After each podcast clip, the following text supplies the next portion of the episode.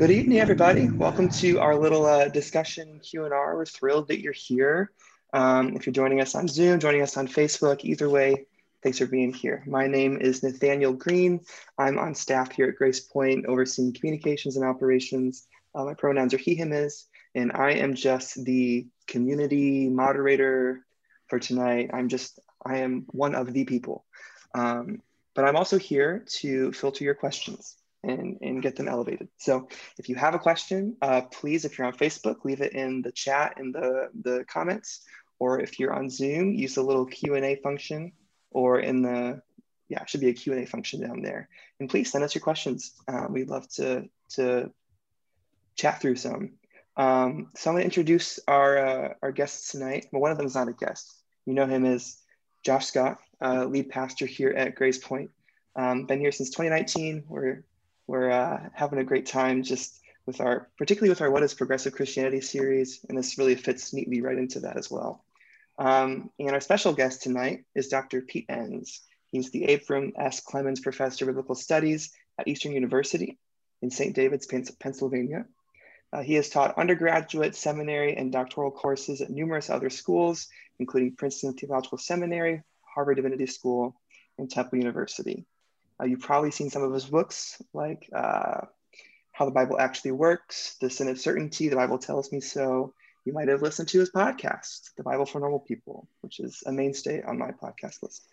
Um, we're delighted to have him. So thank you for joining us, Dr. Enns. Delight to Thank have you, you. Nathaniel. I appreciate it. Thank you. Yeah. Yeah, Pete, thanks for being here. And Marmalade, I know you said would be lurking about, and we're glad She'll to have make Marmalade her as well. appearance when she wills it. There's nothing I can do. That's right. That's right. Yeah. Well, thanks for taking time to be with us tonight. Um, I, know we want to spend the bulk of our time just hearing questions and responding to questions, but I, I read a, a recent article you wrote, and it really um, sort of dovetails nicely with where we've been. We've been in a series, "What is Progressive Christianity?" talking about things like the Bible, um, which is not controversial whatsoever, as I'm sure you No, know. of course not. Um, so you you wrote this article, how to hold belief, or that we should hold our beliefs lightly. And I just want to read a little section and, and just kind of discuss it. You say this, here's an irony. Those who claim to be the most scrupulous of, of Bible believers, who say they will follow scripture wherever it leads, should be the most open to theological change. What I find curious is that more often than not, the very opposite is the norm. Those most biblical are most resistant to having their belief systems challenged. Take scripture seriously by embracing what scripture itself models, a moving rather than static theological process. After all, the question has never simply been, what did God do then? But what is God doing now, surprisingly, unexpectedly, counterintuitively, and in complete freedom from our traditions? And so, a couple, two things stood out to me. First is this whole idea of being biblical and how problematic that is. And then, what, why do you think that is that those who are most would call themselves most biblical. What do you think it is about that that makes people resistant to change? Yeah. Um, I think yeah, I'm, I'm going to be as descriptive as possible because I, you know, I, I don't want to, because I don't know who's here, you know, I, I don't want to, um, I'm not here to force people to think differently. I'm here to sort of explain what I think about some of these things. And I, and I think the reason why it's so difficult is because of how people are raised in the Christian faith, and the Bible is driven home as as the source of authority, as the source of uh, and hi Marmalade, that's her tail over there, by the way, um, as as a source of authority, as a, as an unquestioned source of authority, which is part of the you know the American evangelical and fundamentalist history, and it's you know many smart people smarter than I have thought about this and written about how in America, especially, the Bible takes the place of a state church. You don't have, you don't have, you know, a, a magisterium they call it, uh, standing over us. So the Bible alone is going to get us through this. And if that's your um, your view of the Bible, then it can't really be an exploration. It has to be more a declaration that you follow. And and I think once that starts being questioned, it's it's difficult for people. And I understand it, you know, because they feel their whole sense of cohesion is sort of coming apart. Um, the, the problem though is that eventually it will come apart because the Bible doesn't function well like that. That's again, that's my opinion. And, and, um, and it, that's the hard part, you know, the way you've always looked at the Bible and then you start reading it really carefully and you see this doesn't really match with that part very well at all. Or how come how come this one says that God's definitely for something and over here God's definitely against the same thing? How can that be? And uh, that causes stress for people, and and I think people don't want stress in their lives. Who does, right? So especially when it comes to your religious faith, you don't you don't want to have guesswork. You want to sort of just know. So I, I think that's it's cultural, it's emotional, psychological, sociological. All these things come together, and it just works that way. Yeah, one of the things I've said a lot lately is that my my perspective on the Bible, my perspective on the Christian tradition, didn't change in spite of the Bible. It was because of it. Mm-hmm. It was because of trying to thoughtfully engage it, actually read. Uh, and I think one of the things we've done is we sort of maybe post enlightenment because i think we can even make the argument that inerrancy like that whole idea i mean luther wanted to throw several books of the bible in the river right yeah so it's it's not right. i mean it seems like a reaction to new ways of understanding new ways of uh, new lenses new questions that scholarship brought to the bible that begin mm-hmm. and so do you think that that's been a thing that people read back into the tradition like it started it's not it's not really an old thing this whole idea but we sort of have mm-hmm. confirmation bias, right? So I, we read it back so. in. Yeah, I mean, I, it's I don't want to make a blanket statement because you have people like Augustine way back around 400 talking about the Bible doesn't have errors, but the whole thing about error and, and no error back then it it doesn't have the same sort of freightage that it does today, and and I think you're right, Josh. It definitely comes like after the Reformation, something just happened because you know Calvin was not an inerrantist the way we think of it today. Neither was Luther. What happened? And and um, I think a lot of it was you know new discoveries about the Bible from the ancient world that you know creation stories that look like Genesis, and it gets people thinking, and other archaeological things that maybe um, you know, cast into some doubt at least, uh, taking some biblical events historically accurately, like the conquest story in Joshua, things like that. Um, and you know, evolution didn't help, right? And and uh, and science in general, frankly, doesn't help with inerrancy. So all these things have come to play, and um, the the I think what's really hard is that people do see like Protestants. Let's just stick with Protestantism. They we have a faith that was um, that was born fundamentally in a pre-modern time. And it's the one we want to hold on to. But since then we've really entered a lot of modern stuff and now even postmodern stuff. But we still want to hold on to that older faith.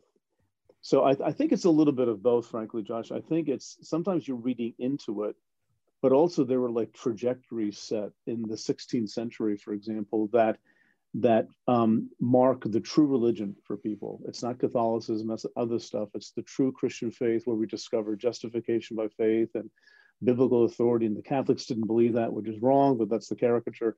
And and you know when you think you found it, you do want to hold on tightly. And um, I I totally understand that. I, I also think it's not right. you know, I, I think it, it it hampers the the the the uh, the the necessary journey of faith that we have to take because God's infinite and an understanding is always sort of grasping for things that uh, we have to hold on to these things lightly. Yeah, and I, I grew up thinking that. Right, I, I grew yeah. up believing that we, you know, this is this is it. We have to hold on to it, and there's a lot on the line.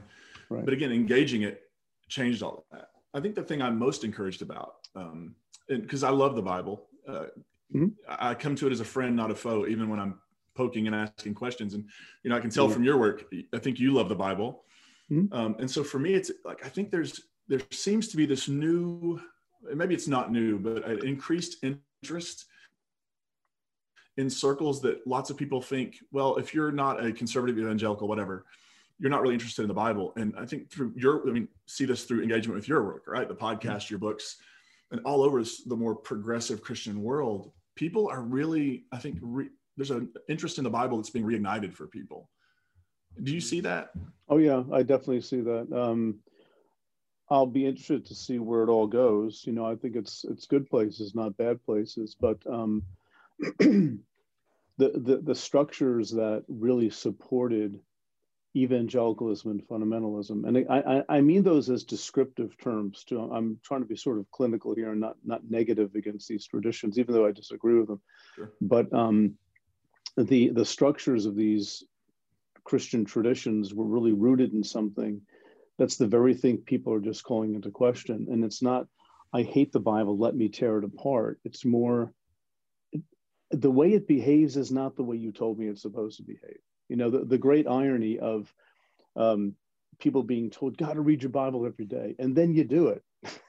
like, wait a minute, there are two creation stories. That's the first thing that hits me. And there's a talking snake and a, and a magic garden with magic fruit. And and it's like, but I was told I have to hold on to a certain way of thinking. And and the curiosity to ask, what if the biblical writer himself was sort of giving you clues that this is metaphorical and not literal you know at least at least allow the space to entertain that. But to do that and maybe this is where crosspoint comes in to do that you have to um, grace point rather i said crosspoint sorry.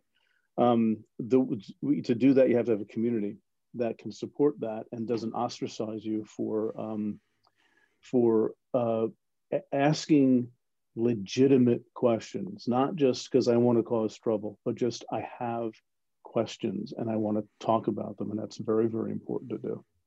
That saves people. If if you feel alone, it's horrible, you know. Yeah, yeah, I, I really have come to believe that the whole idea of inerrancy, which was beaten into me growing up, and as I, you know, my first 10 years of ministry, it really ends up being kind of a low view of scripture in the sense that it says if the Bible doesn't behave how I think it should, and if God doesn't do this how I think it should, how, how I think God should, then mm-hmm. it's really just worthless and we should get rid of it. As opposed to, it's actually in those interesting seams, like you're, you're talking about the two creation stories. And for me, even I think the redactor of Genesis did a brilliant job, except with the Noah story. And maybe there's some others, but the Noah yeah. story is just, I never noticed it as a kid or even as an mm-hmm. adult. Like, the, the, it's not like there's two side by side like the creation narratives. It's sort of like they went, eh, let's do this. And you, yeah. you sort out the details. But for me, even that is exciting because they're leaving the space to wrestle with all this. Right, right, right. I've um, I've come across at Eastern University students who you know they they come from very conservative backgrounds and they go to college and they're just not sure what they believe anymore but then they take some courses you know bible courses or theology courses and they for example i mean one student in particular was just so excited to see how the gospels tell the story of jesus very differently in places in fact in ways that aren't you can't really reconcile them like historically That just something's going on here. And for her it was just an affirmation of the humanity of it and it was it made it interesting for her to say listen there's more here than what i was told in VeggieTales or whatever.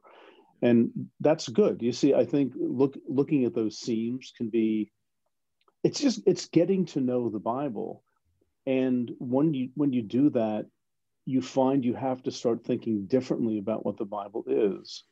But all I can say is welcome. You know, people have been doing this for a very, very long time. We're not the first ones, and and the whole history of the church. My goodness gracious! I mean, the medieval church for a thousand years, they said, you know, there are basically four ways of looking at anything. You know, uh, there's a, a Christological way, there's a literal historical way, there's a more moral way, and one other that has to do with the future and the big picture. And and people didn't have the same interpretation of things either. You know, because because scripture was more something that was really important to the church, but also something that um, that encouraged an exploratory and maybe curious kind of mindset, because it's all about trying to connect it to your existence. And the irony is that you can't really connect it to your existence if you're preoccupied with defending something that happened back there. Because once you're done with that, it's like, well, so what? Who cares if it happened back there? What's God doing now? That's really the point. And and the Bible is is great for that. It's really bad for like an apologetics textbook to prove things, but it's really good for its flexibility to be adaptable to all different kinds of circumstances. The, the Psalms are a great, example, just briefly, the Psalms are a great example because the Psalms don't give any details about what's happening help me from my enemies. Oh Lord, you know, I'm downcast. How long, oh Lord? Like what, what's going on there? It's it doesn't matter what's going on there. You know, the, the Psalms, uh, you know, the one of my professors used the word the Psalms have been democratized. They've been brought to the people, and so the details are taken out. so that you can sort of work with that and and and and bring your own life into the scriptural world uh, sort of in a conversation. And i think to me that's like a model for really the bible as a whole. That's why you have four gospels. That's why you have multiple histories of israel in the old testament. It's just just guys make up your mind. It's like no we're not going to make up our mind. This is the point.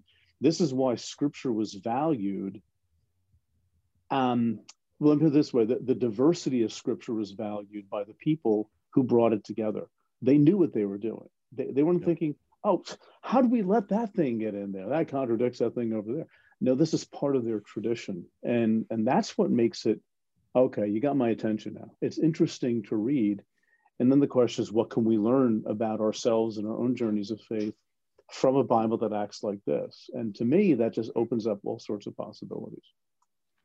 I love how you put that about the Psalms um, because I think what one of the things I notice is when I love a song, it means something to me, and then I go hear the artist talk about what brought that song into existence, and I'm like, that's not at all where I was when I heard that song right. and right. how that song spoke to me. And yet, I think that's the beauty of the literature. It it yeah. has a slow burn, right? Absolutely. Like, it, yeah. Um, and you're talking about the Gospels, I, I, I had this analogy. When I was a kid uh, we used to listen to vinyl at home. And then we got cassette tapes and we started started making mixtapes. And now of course you have iTunes where you can just go onto a person's record and pick one song and put it on a playlist. Right. When the reality is an artist makes a record to be heard in its entirety. Oh yeah absolutely yeah. The 10 or 12 songs that matter. And I think what we do with the gospels especially around Easter and Christmas is we take these really different narratives that have meaning that the author is significant for the story they're telling and we just try to make mm-hmm. it comfortable for us by harmonizing it as opposed to hearing hearing the dissonance and hearing what they're right. saying right? Right. And yeah between the authors hearing that dissonance is is valuable. And that's you know there was a time in the history of the church like in the second century where some guy said you know let's just make one big gospel out of the four. And it caught on for a very short time, a few decades, maybe maybe a little longer, but people finally figured out you actually can't do that because things are in a different sequence in the gospels or they say completely different things. So so you know the church is like, okay, the gospel according to Matthew, according to Mark, right? Is that's the point. You can't mash it all together, which is what you have to do if you're preoccupied with proving that something happened.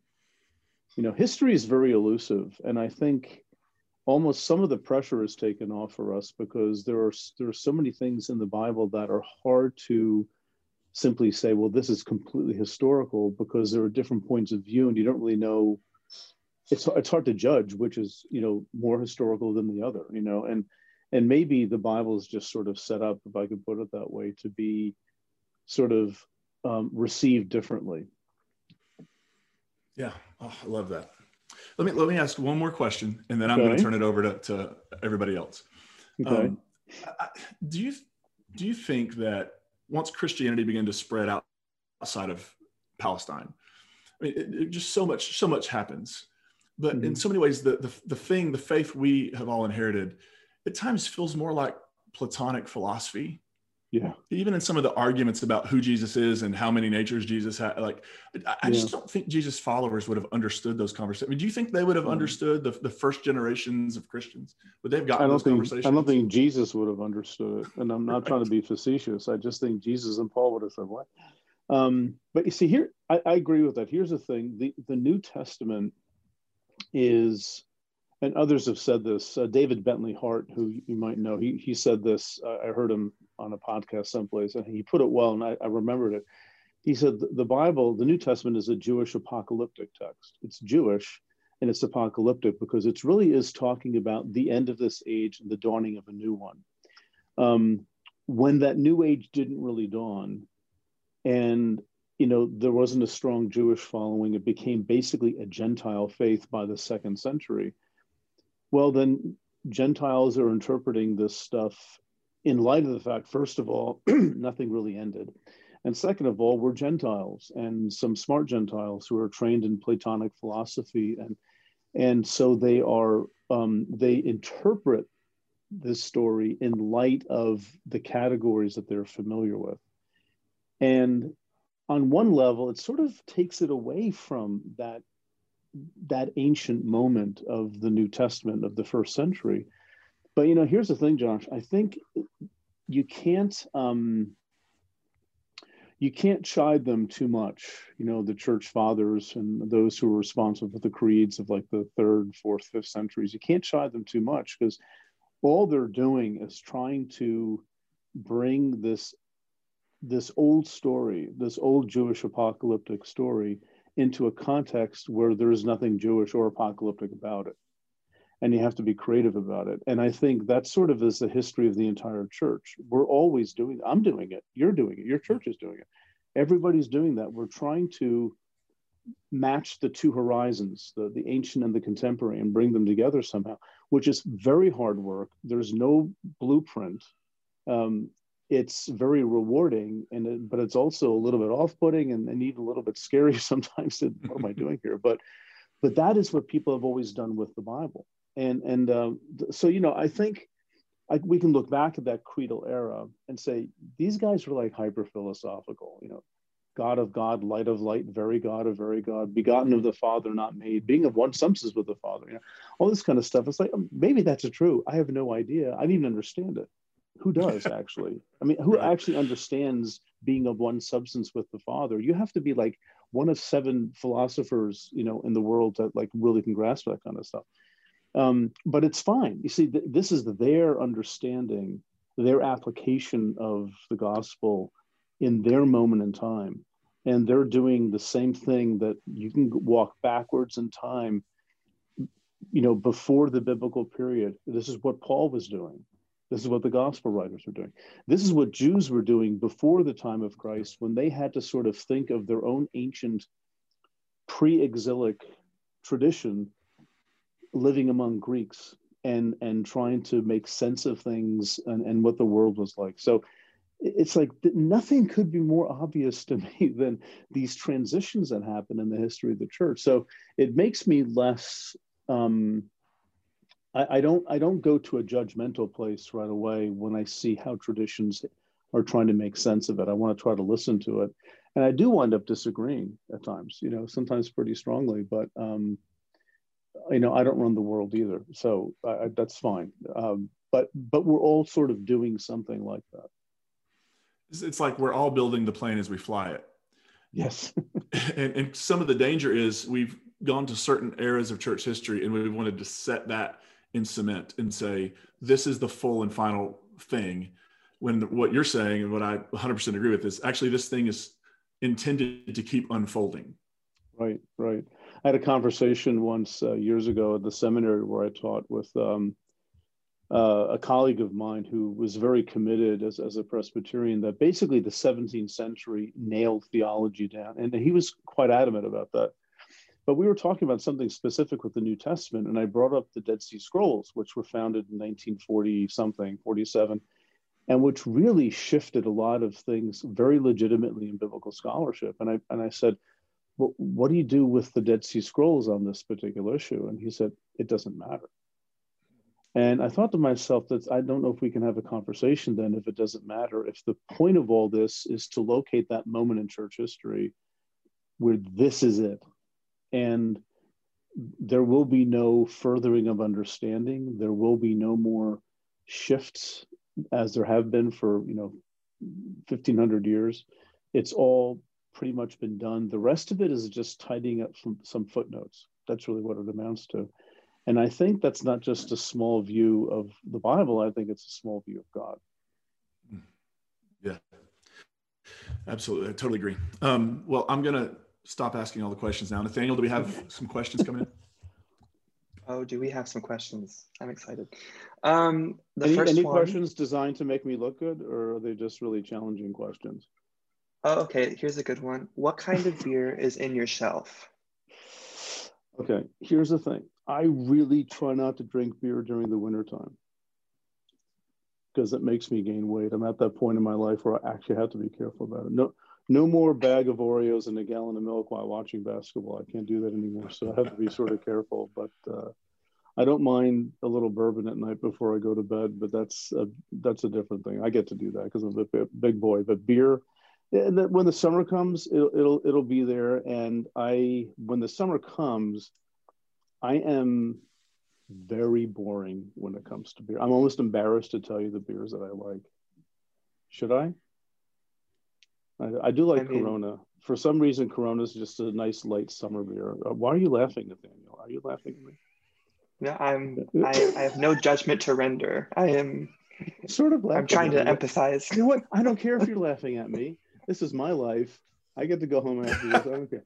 Um, so I do, I do like, so I like, I like lighter, I like Pilsners, basically. That's my beer. And I have all my friends like the super mega hoppy things that are almost like a meal, like a chocolate yeah. stout too. Like I can't, I can't do that. It's like, you know, I'll blow up like a balloon.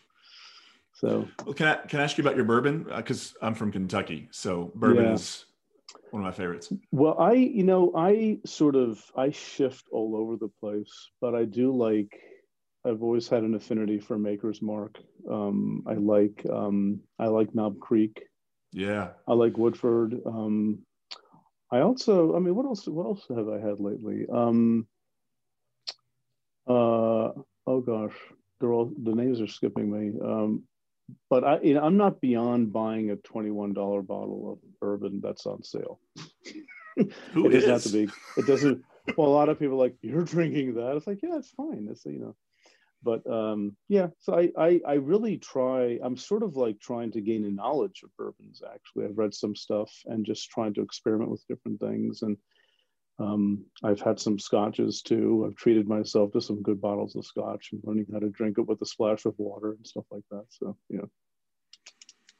Well, let me recommend Old Forester. That is my current. It's it's about it's like a twenty seven dollar bottle of bourbon. Okay, literally, fantastic. Josh, literally, that's the one that I have behind me someplace that I didn't want to go looking for. That's exactly the one. I actually like Old Forester. Mm-hmm. I think it's 86 proof, um, which is fine.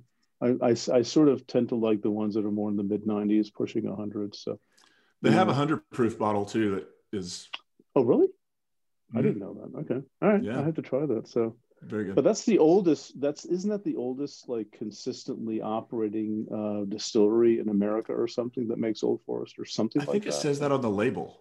Yeah, they might be Actually, lying. It doesn't matter. It's on the label. You I hope you don't have any teetotalers out there watching this. it's just like I can't believe they're talking about that. Neither can I, frankly. But anyways, we have a conversation with a Bible scholar, and we're just going to spend the night on bourbon. yeah, God understands. Bourbon for God normal people. Bourbon. Yeah. um, okay, here's an actual like serious question um, from Russ. Is it possible that democratizing, quote unquote, our congregations has led us to this strong belief in biblical inerrancy? Democratizing our congregations. Is that what it said? Yes. Yeah, I'm not sure. I'm not sure what that means. If if, if um, is it Rusty said if he wants to clarify a little bit what that means, maybe we can come back to that. Okay. I'd like to. Yeah. It sounds like a really interesting question. I'm just not exactly clear on on what he's asking. This is why the live thing in front of an audience, I could just get feedback. But, you know. Um, Adam asked, do you think there is any point at which inerrantists will be forced to take stock of the evidence against inerrancy, especially scientific and historical inaccuracies? And will they begin to shift their stance or will they just continue to dig in their heels? Well, I think that's happening in the sense that I think inerrantists are every day saying, I, I just can't do this anymore. And because they email me or they leave messages on Instagram or something, it's happening all the time. Um, as soon as inerrantists like more globally like more like institutionally as soon as you do that you're not an inerrantist anymore. So it almost like would eliminate itself um, immediately. So um, but I, I and the thing is that i think that it's powerful enough of a narrative an inerrant bible that there's always going to be an influx of people. Um, you know if if the past you know 100 or 200 years of thinking hasn't really brought an end to something like like a simplistic inerrantist view that everything's historical and the bible's a science book and that sort of thing. You know if it hasn't happened the only thing that's going to make it happen isn't like more information or debates. It's people in crisis modes in their lives when uh, uh, all of a sudden it means something to them and they go through that dark night of the soul and and um, which nobody wants and nobody should want. Um, but you know i think it's i think it's going to take that kind of thing and uh, where maybe some of those questions that really animated the whole inerrantist thing even the questions themselves stop being as meaningful you know? So i think it takes a transformative moment not like an intellectual aha moment to get out of that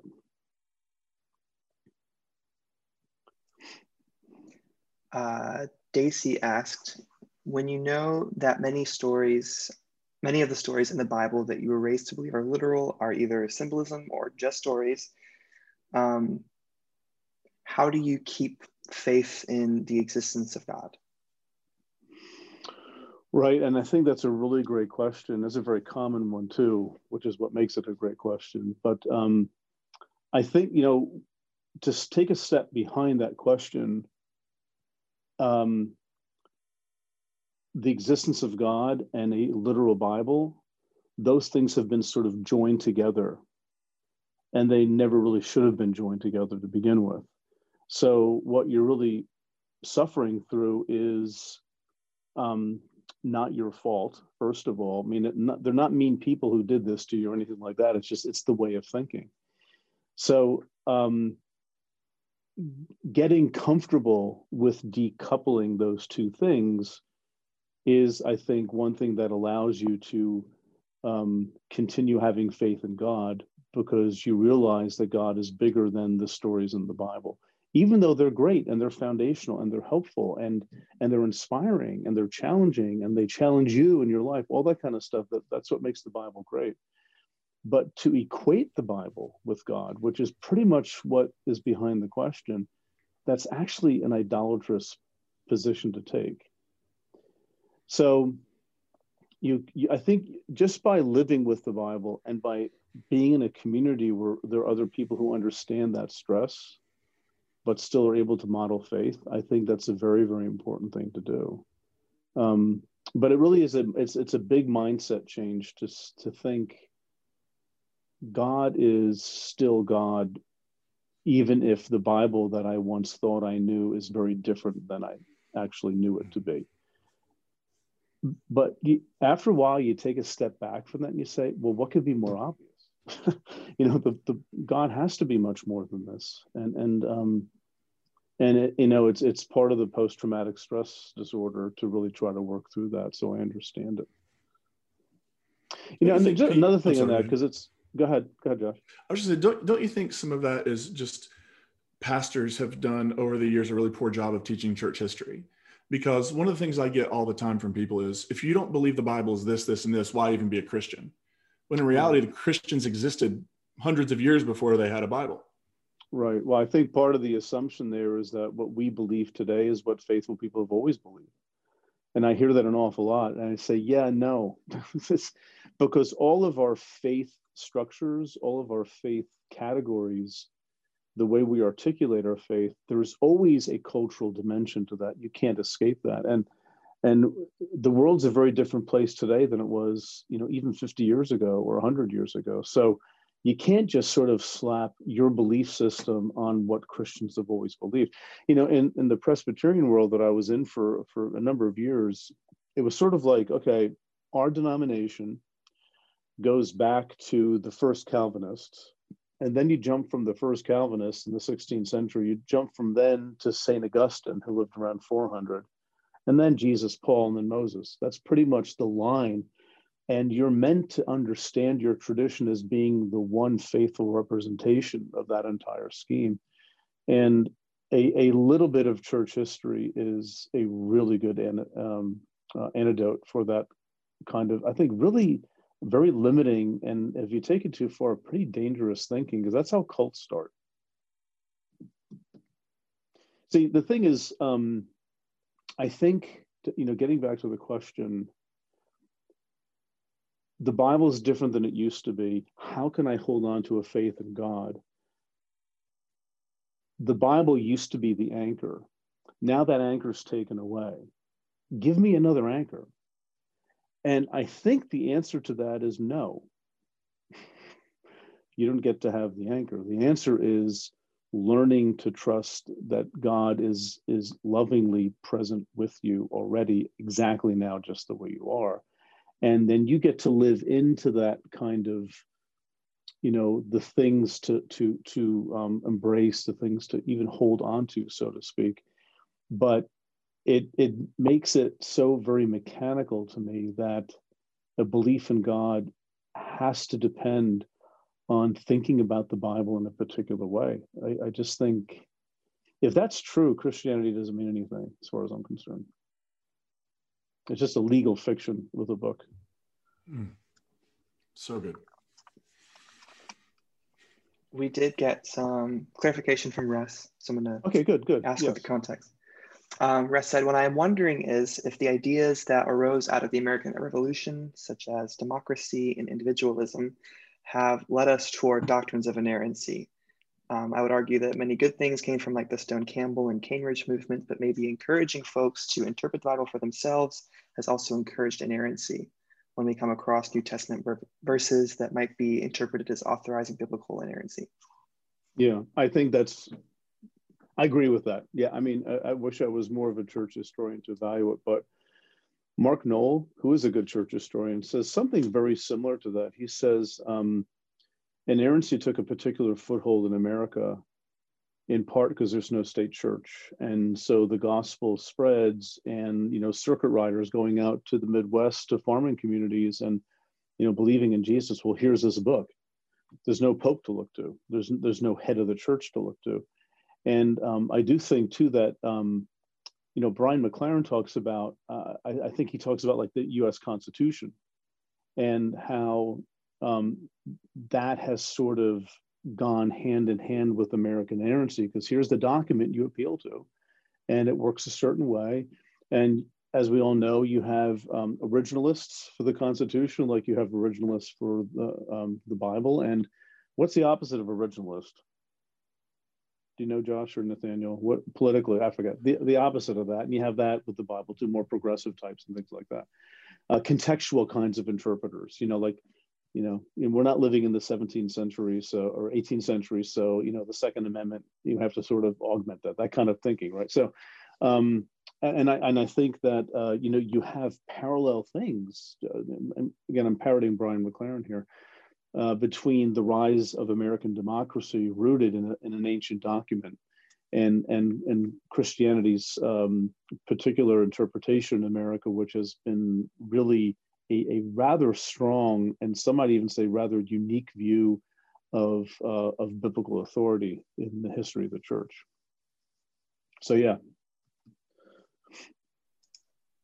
That's great. Thank you. And thank you, Russ.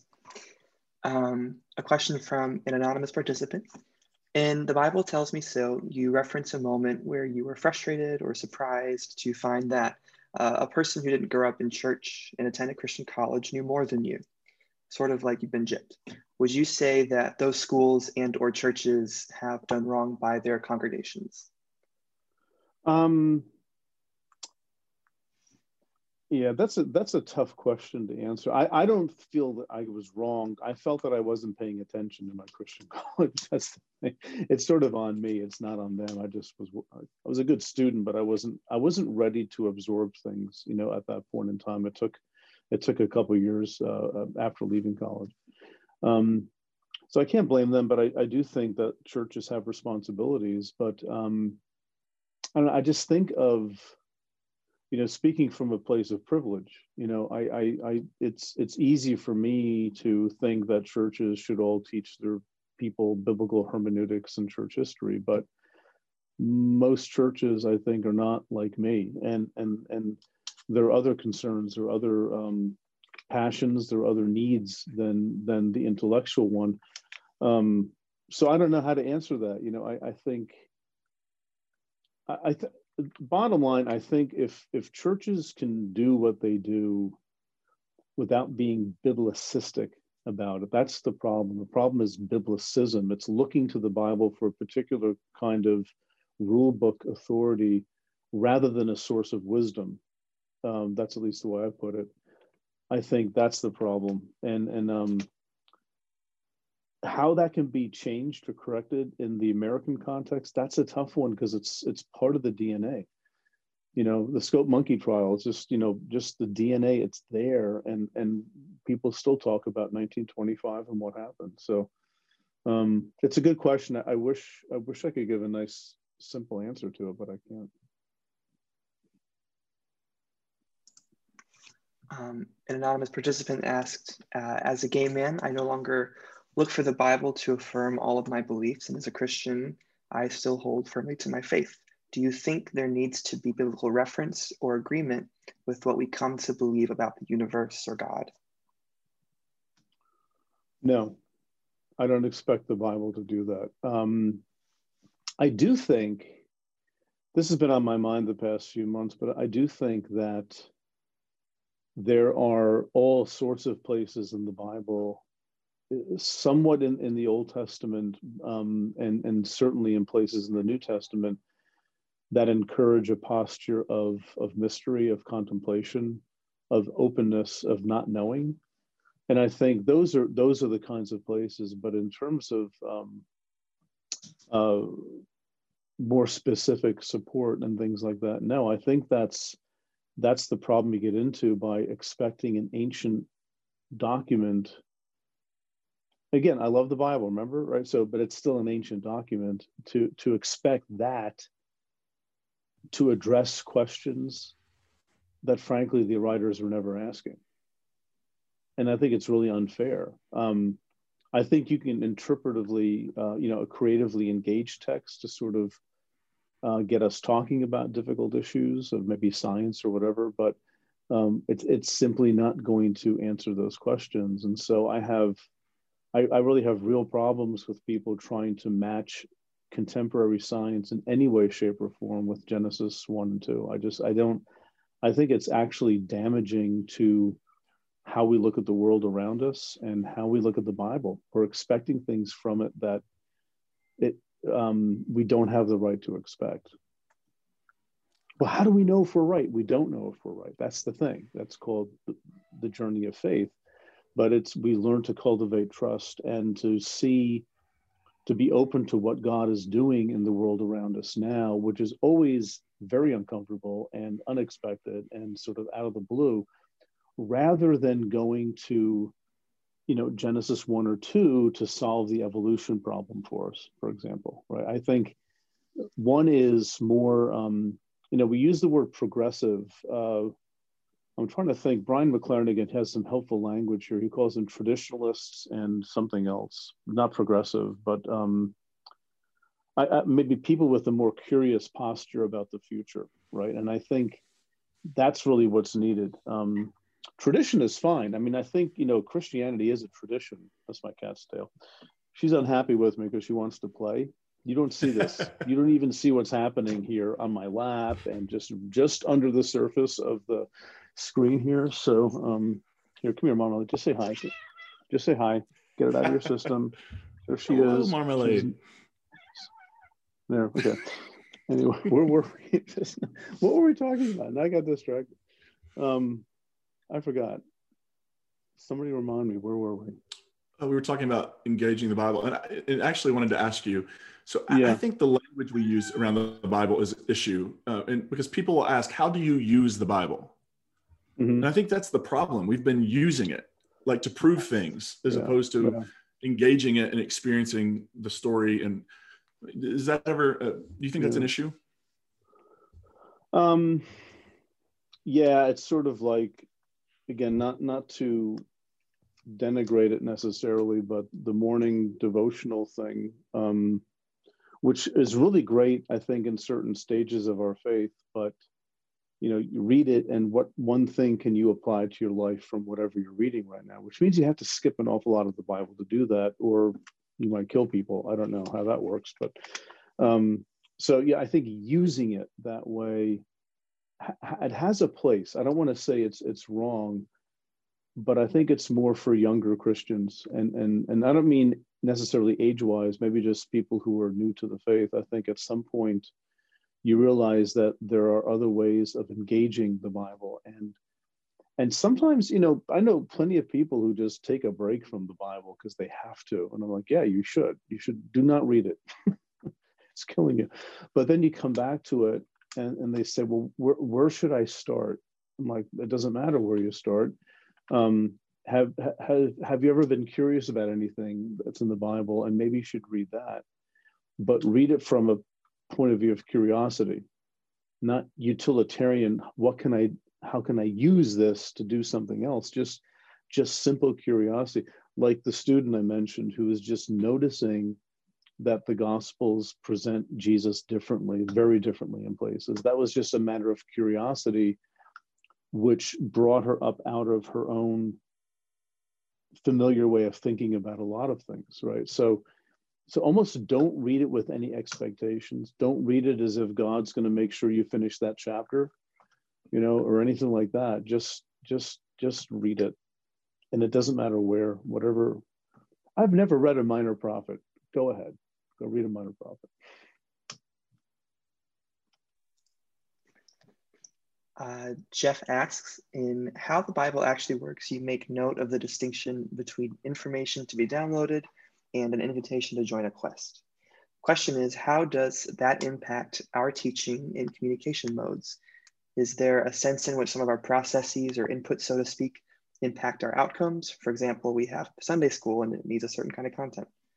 Yeah, I, there's nothing wrong with content. I mean, I, I live with content when I teach college students too. So, um, the the I think the either or that I was probably presenting at that point is really for people on their own journey of faith, where um, uh, letting go of that sort of all encompassing way of reading the Bible. It's information you take in.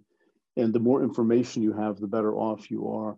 I think that can be really debilitating. But yeah, I mean, I think kids should be taught content. The question, though, you know, is what is the content they should be taught? And and um, I just got some criticism online for suggesting we not teach them like Bible stories, that are especially violent ones. Um, I was a part of a Bible curriculum a few years ago where we focused on Jesus. It's called Telling God's Story. And, you know, it, it depends on the content, right? It depends. If the content is getting to know Christ, that's a different thing than biblical content. And we must start with Genesis and go through the Bible at the age of five. And I think that's pretty horrifying. So, how we define content, I think, is an important factor. What is the content?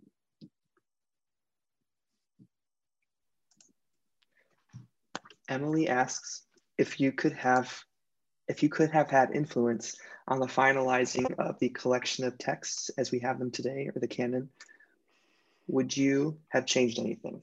And what oh gosh, yes. I would change a lot of stuff. Like I would have said to the author of First and Second Samuel, First and Second Kings, I would have said, okay, guys, you got like I'm going to give you like a quarter of the space to get this story out there because it's really tedious and and it's also um, a lot of retributional sort of way of thinking about God. You know, it's how many kings you have to read. Okay, I get it. God's mad, and God's going to drive them to exile and kill some people. So I would probably take that and sort of think twice about it. Um, uh, I is I would just find ways to tone down the violence, which is maybe parts of books, but that's not what you asked. It's books as a whole. I love that Job's there and Ecclesiastes is there. I'm not sure the Song of Songs is there, but it was why it's there. But it was the most commented on book during medieval uh, during the medieval period of Christianity. So I'm not going to touch that one. We're going to leave that right where it belongs. Um, but I don't know. I probably would toss in a couple of the apocryphal books that I think are really valuable, like the Wisdom of Solomon is fantastic, and um, um, get your tail out of the way. Like the uh, Ben Sira or Ecclesiasticus is a very good book on wisdom. So I might add a couple, um, and maybe take one or two out. I don't know, but that's great. That's I get to question. make that decision. My students have said to me, "Why don't we just add more books to the Bible?" I'm like, because nobody will read it. That's what. it's the dumbest thing I've ever heard of. You can't do that. It is what it is, you know, and you have to deal with it. But I think it's okay to say, I don't like this section at all. You know, I can't read Deuteronomy or I can't read these books because I just feel icky after I'm done with it. Other people might not. That's okay. You do. I don't think there's anything wrong with actually arguing and being very discerning about what you read in the Bible. Somebody asked me once about something Paul wrote, or it was at least written in Paul's name. And they said, What do you think about that? I said, I disagree with it. And you, just see on their face, like, that's, are you right. allowed? Are you allowed to disagree right. with Paul or somebody in the, something in the Bible? Right. Yeah. I read Second Corinthians. Uh, I was reading it last summer for something. And it's been a while since I read. I mean, I'm, I'm, always reading in stuff, but just beginning to end, just in English, reading it. And um, I remember thinking, I just there are large sections of this I just wish weren't in the Bible at all, because Paul comes across as really defensive and self-centered in this one. You know, like, and really sarcastic and like passive aggressive about. Fine, don't listen to me. I'm just Paul. That kind of a thing. He goes on for chapters like that, and and part of it i love that because they're like here's just this guy you know who's struggling with a lot of the same stuff and and trying to make a church work you know and and um but still you know it's like no i don't think we should do that. Yeah i don't think we should talk like that to each other but that's okay. This is all so much easier if you don't think of god as being fundamentally against you and waiting for you to trip up. If God likes you, you know, I, I tell my students sometimes, and not, not God loves you, but what if God just likes you? You know, it's okay, and and you know, and God's working with you, and, and it's all about growth and and and you know the journey that we're all on, and and when you take away the threat of doom for getting something wrong about like how the Bible works, it just it takes some of the pressure off, you know. And of course, I know what people are thinking. I can hear it in my own head. The answer to that is that's just you know um, uh, you know, just listening to people who with smooth language, you know, giving in and that kind of thing. And but I just I've gotten to a point where I know I don't I don't think God is like like an ogre, you know, and and and waiting for us to just it's life's too short for that. It's just too short for that. Nathaniel has a two-part question. The first is are you going to continue your X book for normal people for the entire Old Testament? Um, and then the second is how did Christianity develop a theology of hell when hell is never really mentioned in the Hebrew scripture? Yeah, I mean, the first question is we do have, there are like three or four other um, volumes in the works, which would be, I think we're aiming for maybe a couple a year, but do the math that's still going to be a lot of years. I'm not probably going to be around when that's done, and we'll see. We'll see where it goes. I mean, um, we're we're planning on on doing that, and uh, a couple of, of them are going to be New Testament volumes. So, if somebody working on Mark, for example, so. Um, so we'll see, and it's not just going to be Jared and me writing them. That's the thing, because that's impossible. Um, but we'll write some, and we're going to have people we really like who who get it, you know, who get what we're doing, and and to write those volumes for us as well. So we're pretty excited about that. Um, yeah, where did hell develop? That's a good question because you know the Eastern Orthodox they never got on board with that idea, and and um, you know they were around the first few hundred years of the church. They still are, of course, but they were influential back then. So where did it come from? Um, I think it, you know the the line that I've heard and and I, I, think is right. I mean, Tom Wright talks about this too. Is basically it's a medieval invention to scare people, and it comes from readings of certain texts that probably don't lend themselves towards that. Um, Jesus does have judgment language that involves fire, but um, in a place called Gehenna, which is uh, which is unfortunately translated as hell in many of our Bibles, but that conjures up all these images of Dante's Inferno and the stages of hell and things like that, which the Bible doesn't talk about. You know, and and um, you know when Jesus says, um, you know, um, don't murder, you know, but I say to you, you know, if you hate your brother in your heart, you know, basically you're fit for this place called Gehenna. I hope he doesn't mean hell because everyone's going there. You know what jesus is talking about it's it's it's using well-known old testament language to talk about the inbreaking of a kingdom. And and what it means to be a part of this kingdom is basically an inner transformative kind of act not just what you do but who you are on the inside. And that's really really important. And he uses the the highly charged language that jeremiah used and isaiah used to basically talk about jerusalem being overrun by your enemies and a lot of smoke and a lot of fire and you're thrown into a pile of it that kind of thing. So um, it's it's really not a biblical concept and i think it's it's uh, it is i think about as misguided a thing as you could possibly say about the creator of the universe as far as i'm concerned. And it's and anything biblical is really symbolic and metaphorical language and not literal language that was great thank you you, um, you know, how come the more Lauren, questions I get asked, there are more questions popping up? I'm probably not doing a good job answering them because they want all these follow ups, but that's okay. I keep seeing the number keep going up there. Just anyway. It's, I mean, it's the Bible. There's so much to cover. I know um, there is a lot to cover. um, Lauren asked, What are your views on Trinitarianism? I feel that even after a lifetime spent in conservative churches and engaging in deep Bible study, I still only have a vague understanding of Trinitarian doctrine.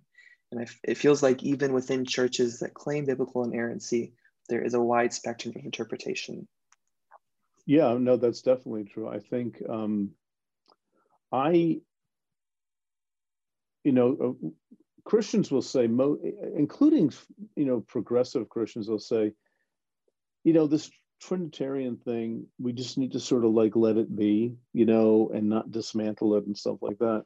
But I don't who possibly could understand something like that. You know, that's that's one of those things I'm just convinced that if you had brought that to Jesus or Paul, they would not have known what you're talking about. It's it's a way of articulating the nature of God in philosophical language. Doesn't make it wrong, but it's trying to say something about um, specifically Jesus, I think, and and who Jesus was, you know, what, during his ministry and and the resurrected Christ and the relationship between this person and and the Father who sent him, and then the Spirit that endows him, and how they all sort of work together. Um, so I think that's the main thing. I think it's about Christology more than anything else, which no one understands either you know that's the, the, it's interesting you know these mysteries of the christian faith are actually that they're mystery who don't really understand them and um no lauren i'm not sure if you have any sort of like background in that beyond uh, churches but i can guarantee you there are people still writing books about the trinity and like how do you think of it what does it mean what are the implications so that is an ongoing christian conversation and um, I really get um, uh, a little bit irritated when people say, "Well, let's just go back to the creeds." They say it all there, and and you don't need to question it.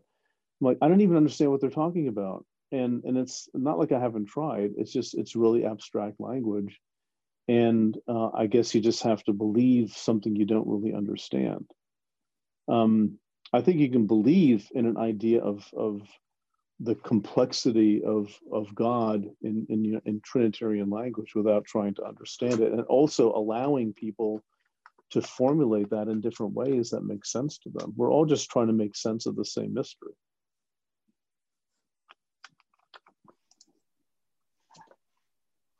Uh, Richard Rohr wrote a book, I think, Divine Dance. That yeah, right, right. Recently. Yeah.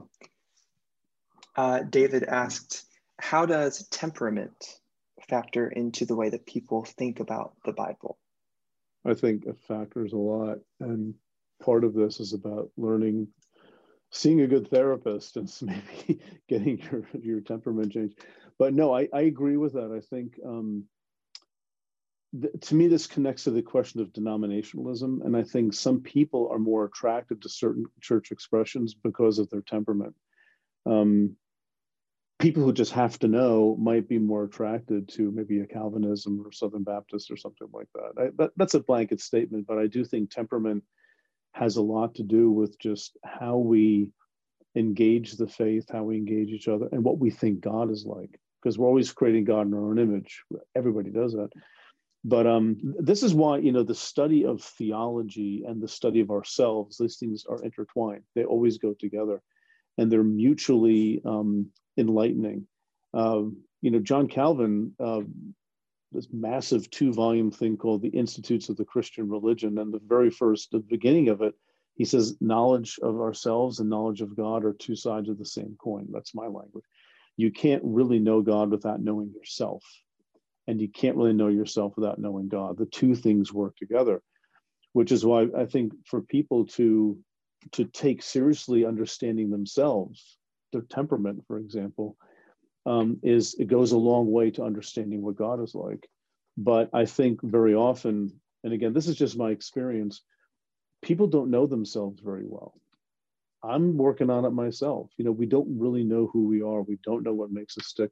We don't know what our our biases, our hangups. We don't know the extent to which that filters into everything we think we know. And and so becoming aware of that is actually very helpful for theology. And I think, you know, again, that doesn't mean there's no one best temperament for that. I think people are different.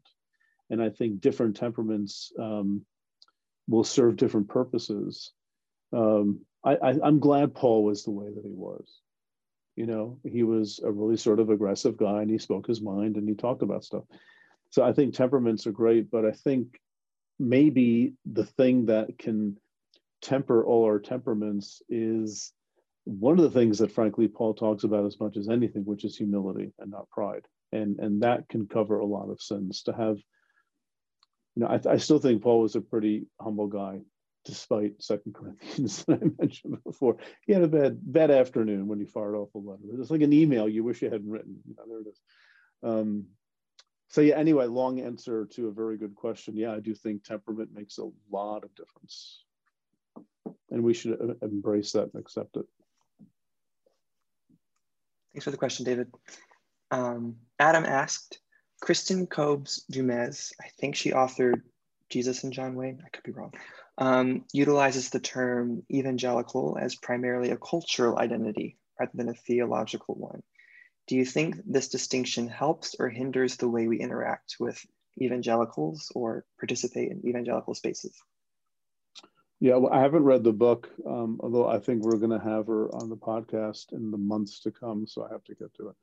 Um, I, I, think I think she's right in the sense um, that there are people who probably identify as evangelical who don't have a clue about anything theological, who haven't sort of like thought their way into it. It's almost become a um, a default.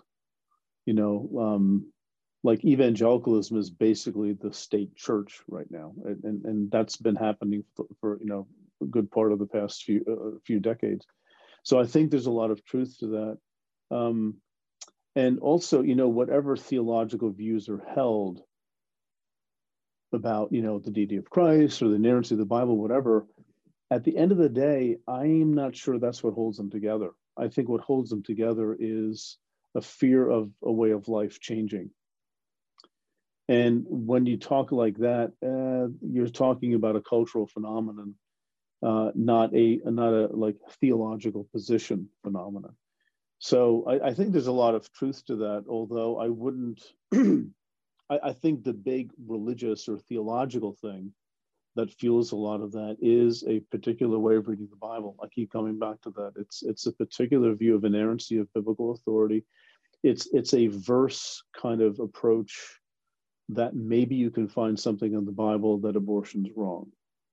Not to, I'm not interested in talking about it, debate, uh, debating that. It's just, you know, there really isn't anything in the Bible that talks about that. But there are a couple verses that if you want to make them talk about it, you can that's driven by a particular view of the Bible, how the Bible functions and what the Bible is for, right? Like you were saying before, Josh, right? The not the um, just taking some verses instead of you know looking at the range of things and and uh, so that is a theological issue but no one will change based on me showing them that that doesn't work very well. Something else has to happen. So but it's it's it's because it's so culturally entwined that it's so hard to um to change.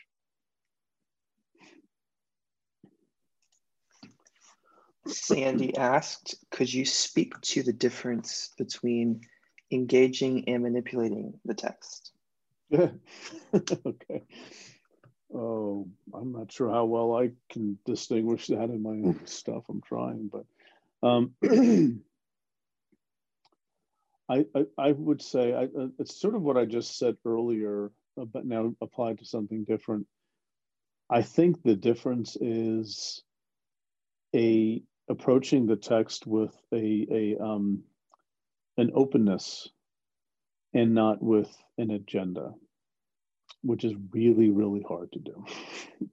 you know, I, I think you engage more when it's like you're trying you're meeting with a friend and not trying to talk over them all the time and not trying to think of the next thing you're going to say while they're talking you know that kind of a thing it's being more open and more um, more humble and and uh, respectful i think of the other and then just seeing where it goes to me that's more of an engagement than a manipulation which is I don't know, the whole internet as I deal with it. You know, you say something and then they quote a verse. And I'm like, well, you want to explain the relevance of that? They, they don't have to. It's it's right there.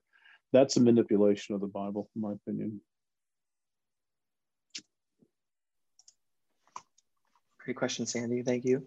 Hmm. Um, Stan asked, is there an essential or a core message in the Jesus story that transcends the historical settings in which new iterations of questions are asked. Wow. Yeah.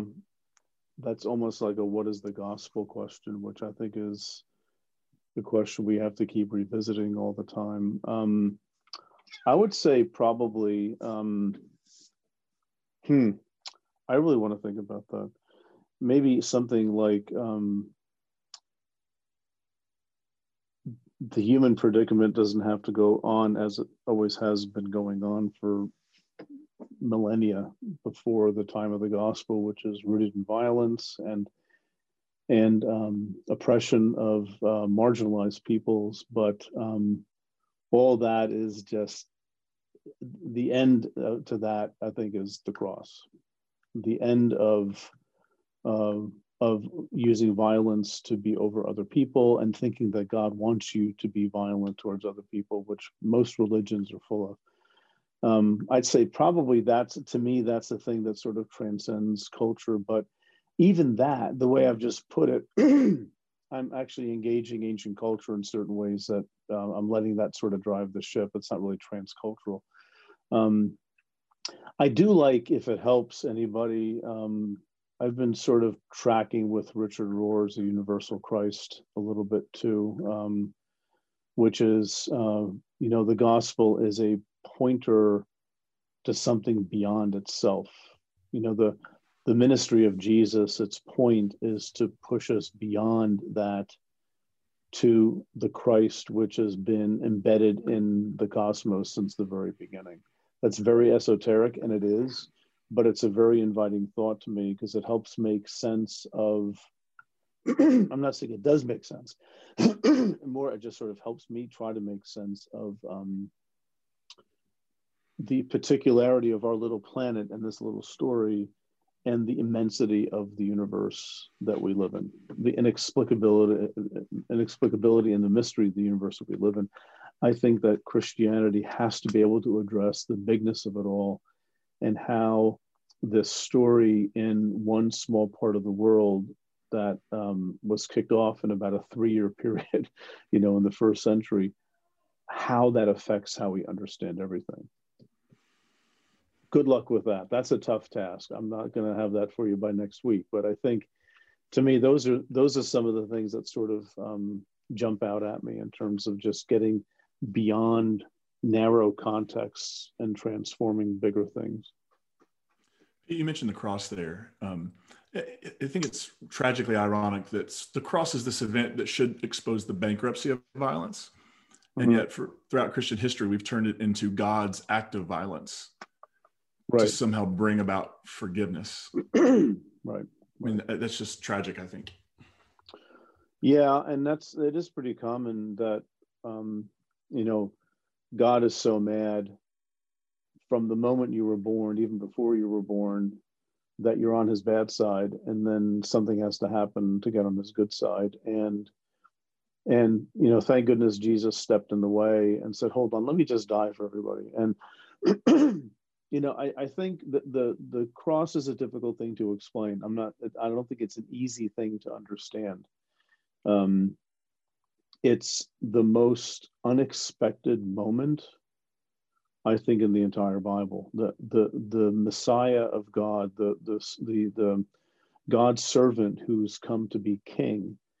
The last thing that should happen to that person is to be killed by the very people who are oppressing your own people. That that simply is is a non-starter in the ancient world for any sort of religious. If you want your religion to catch on, this is not how you do it. It's just it's very very odd. It makes it's it's foolishness of the Greeks and the stumbling block for Jews. It is. It absolutely is. It is. There's no question it is. And and so you know, I want to just be really keep thinking about all that stuff. You know, uh, but but the standard answer, which is a very legal formula, God is just and you're unjust, and God's just wrath is against you, and and Jesus sort of steps away and says, "Hold on, I'll I'll take my blood instead." Um, Brad Jersak, I don't know if, if you're familiar with that name. He's a friend of mine, but he's an Orthodox uh, thinker, and he tells you know the analogy he gave once on our podcast was like it's some it's sort of like the neighborhood kids are playing baseball and they break the guy's window and the guy comes home from work and he notices the window is broken. He goes i'm gonna get those guys. I'm gonna bring justice to them. I'm gonna i'm gonna wipe them out. I'm gonna just make them pay for it make them pay. And the father son says well dad no just punish me instead of them and he goes, "Good idea. I'm going to punish you instead of them." It, it's it's just it doesn't make much sense. But the thing is, here's the problem with this: um, the Bible does absolutely have substitutionary language, and um, th- that's a big thing. We can't get into it. Whatever eight twenty it is now. Uh, we're what time is it? About seven twenty, right? Um, we can't get into all that, but I, I this is part of like reading the Bible carefully in context because I expect Jews in the first century to try to understand the cross using Levitical sacrificial language. That I expect that. In fact, we sort of see something like that in Judaism even before the time of Jesus. This is the category that they work with.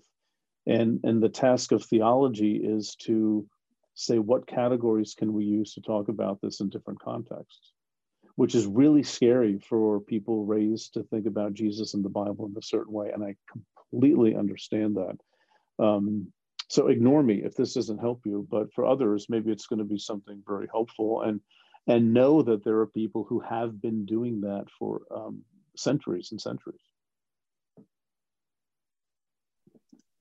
think we have time for two more questions, okay. uh, both for by anonymous contributors. So the first one um, can you provide any explanation or context for the verse in Matthew where Jesus says, "I don't, I did come to bring peace, but a sword"?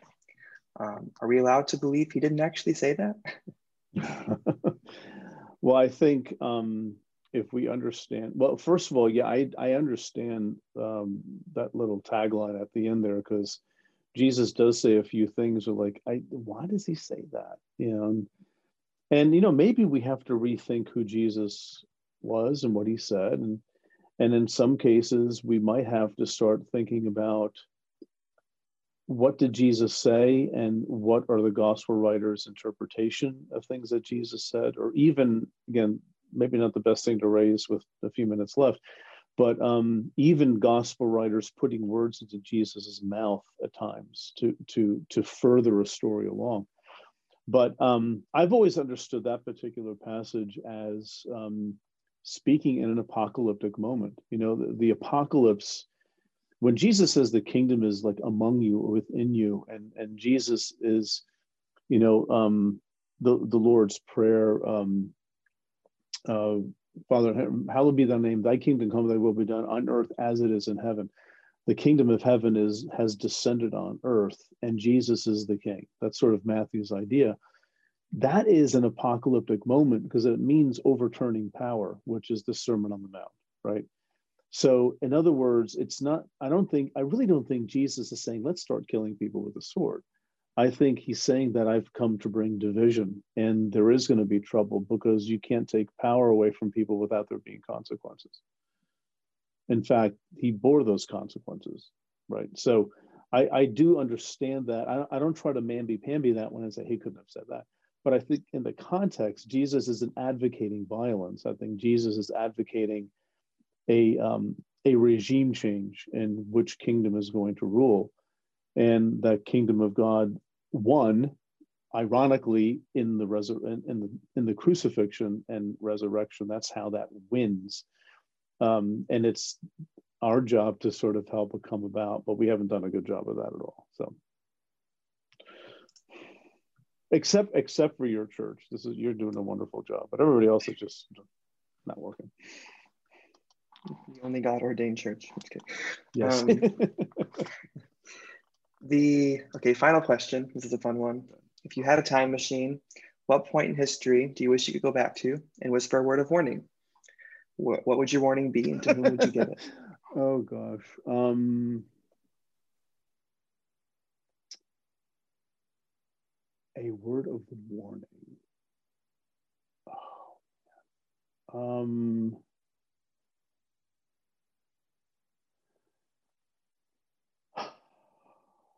There are so many. That's the problem. and I, I, oh in history. I think, um, all right, it would probably be roughly in the in this is really self-centered maybe like in the 19th century or maybe a little bit before saying to people okay listen a lot of new things are going to be coming to light we're going to have these creation stories from other cultures that are clearly myths and they look a lot like Genesis. And, and you know, our whole timetable for human history is about to be thrown up in the air. So, um, in the same way we accept that the earth revolves around the sun, there are other things we're going to have to start uh, accepting. So we might want to start thinking ahead of the game, being ahead of the curve instead of always being behind the curve and thinking differently about some of these things. But um, that would not be listened to. So I'd be wasting my time because they couldn't have. How can they possibly hear that when it's not even happening? We have a hard enough time listening to things that are happening in front of us, let alone things that haven't happened. Yeah. Yeah. That was good. I think that Any wraps us up. Thoughts, Josh? Yeah. Yeah. Uh, Pete, thank you so much for spending time with us yeah. tonight. This sure. has been incredible. And thanks for the questions, Nathaniel, for fielding them so well. That was very helpful, very good, a lot of fun.